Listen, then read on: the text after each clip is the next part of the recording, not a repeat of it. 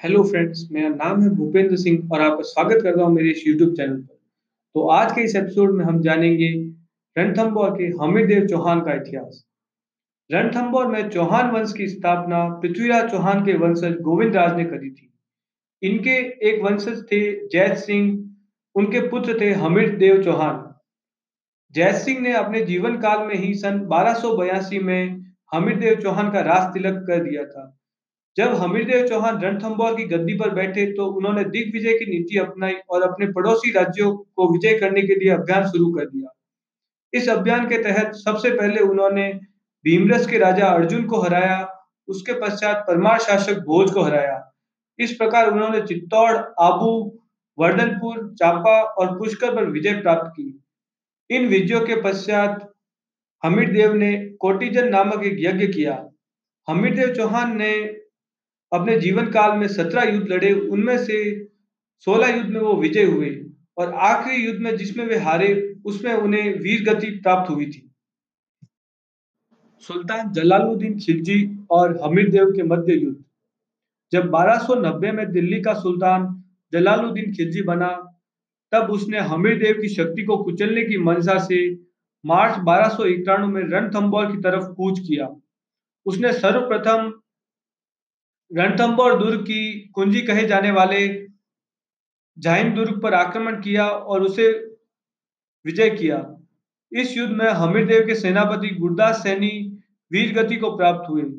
जाहिन दुर्ग को विजय करने के बाद सुल्तान रणथंबोर की तरफ़ कूच किया। रणथंबोर दुर्ग की उसने घेराबंदी कर ली और काफ़ी लंबे समय तक वहीं पर रहा। परंतु जब उसे सफलता ना मिली, तब उसने वह घेराबंदी हटाकर दिल्ली की तरफ़ रवाना हो गया। अपनी इस हार को छुपाने के लिए सुल्तान ने एक वाक्य कहा, जिसमें उसने ये कहा कि मैं ऐसे दस किलो को मुसलमानों के एक बाल के बराबर भी महत्व नहीं देता। सुल्तान अलाउद्दीन खिलजी का रणथंबोर पर आक्रमण करने का कारण। सन बारह में दिल्ली के सुल्तान जलाउद्दीन खिलजी को मारकर उनका दामाद अलाउद्दीन खिलजी दिल्ली के तख्त पर बैठता है। वह एक महत्वाकांक्षी और साम्राज्यवादी शासक था, इसलिए वह हमीरदेव चौहान के इस शक्ति को बिल्कुल भी सहन नहीं कर सकता था। वह हर बार एक कारण खोज आता जिससे वह हमीरदेव चौहान पर आक्रमण कर सके।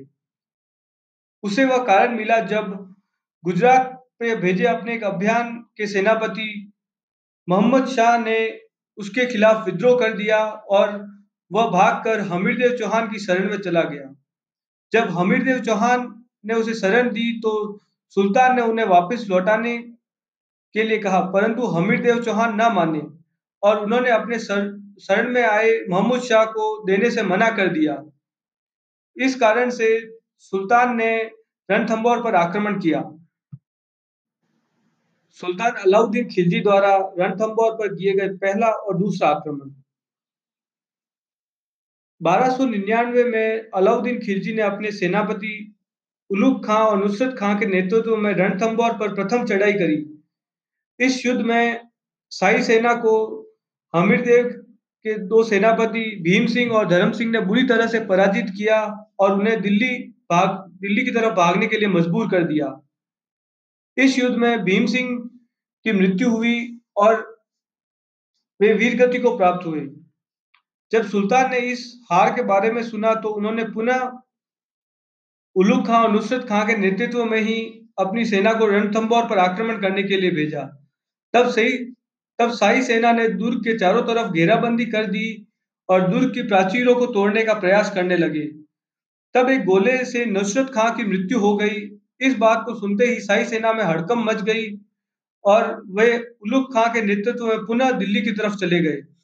इस प्रकार हमीरदेव की सेना ने दो बार अलाउद्दीन खिलजी की सेना के दांत खट्टे कर दिए। अलाउद्दीन खिलजी द्वारा रणथंबोर पर तीसरा एवं अंतिम आक्रमण। जब अलाउद्दीन खिलजी दो बार हमीरदेव से पराजित हुआ, तब उसने स्वयं ही अपनी सेना का नेतृत्व करने, नेतृत्व किया और रणथंबोर की तरफ़ कूच किया। रणथंबोर पहुंचकर उसने पूरे दुर्ग की घेराबंदी कर ली। और यह घेराबंदी काफ़ी लंबे समय तक चली। इस कारण से रणथंबोर दुर्ग में खाद्य सामग्री की कमी आने लगी और दिल्ली में सुल्तान की अनुपस्थिति में विद्रोह खड़े होने लगे।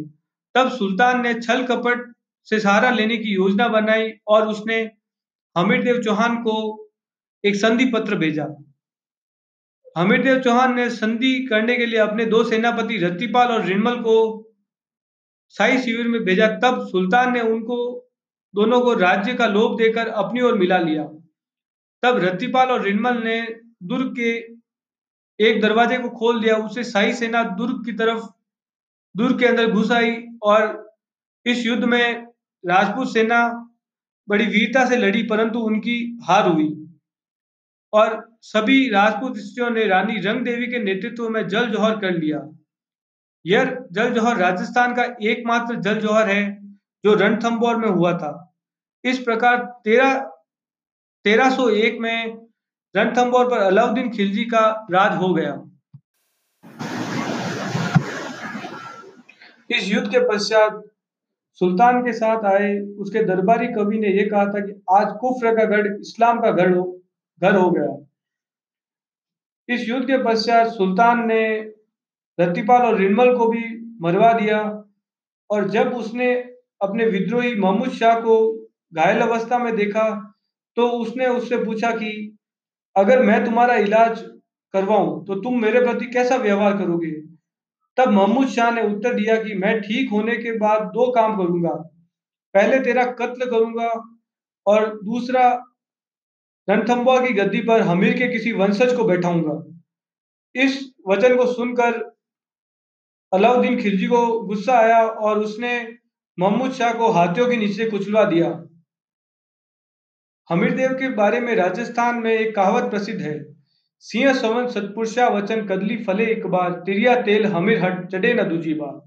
अर्थात सिंह एक ही बार संतान को जन्म देता है, सच्चे लोग बात को एक ही बार कहते हैं। केला एक ही बार फलता है और स्त्री को एक ही बार तेल एवं उबटन लगाया जाता है। अर्थात उसका विवाह एक ही बार होता है।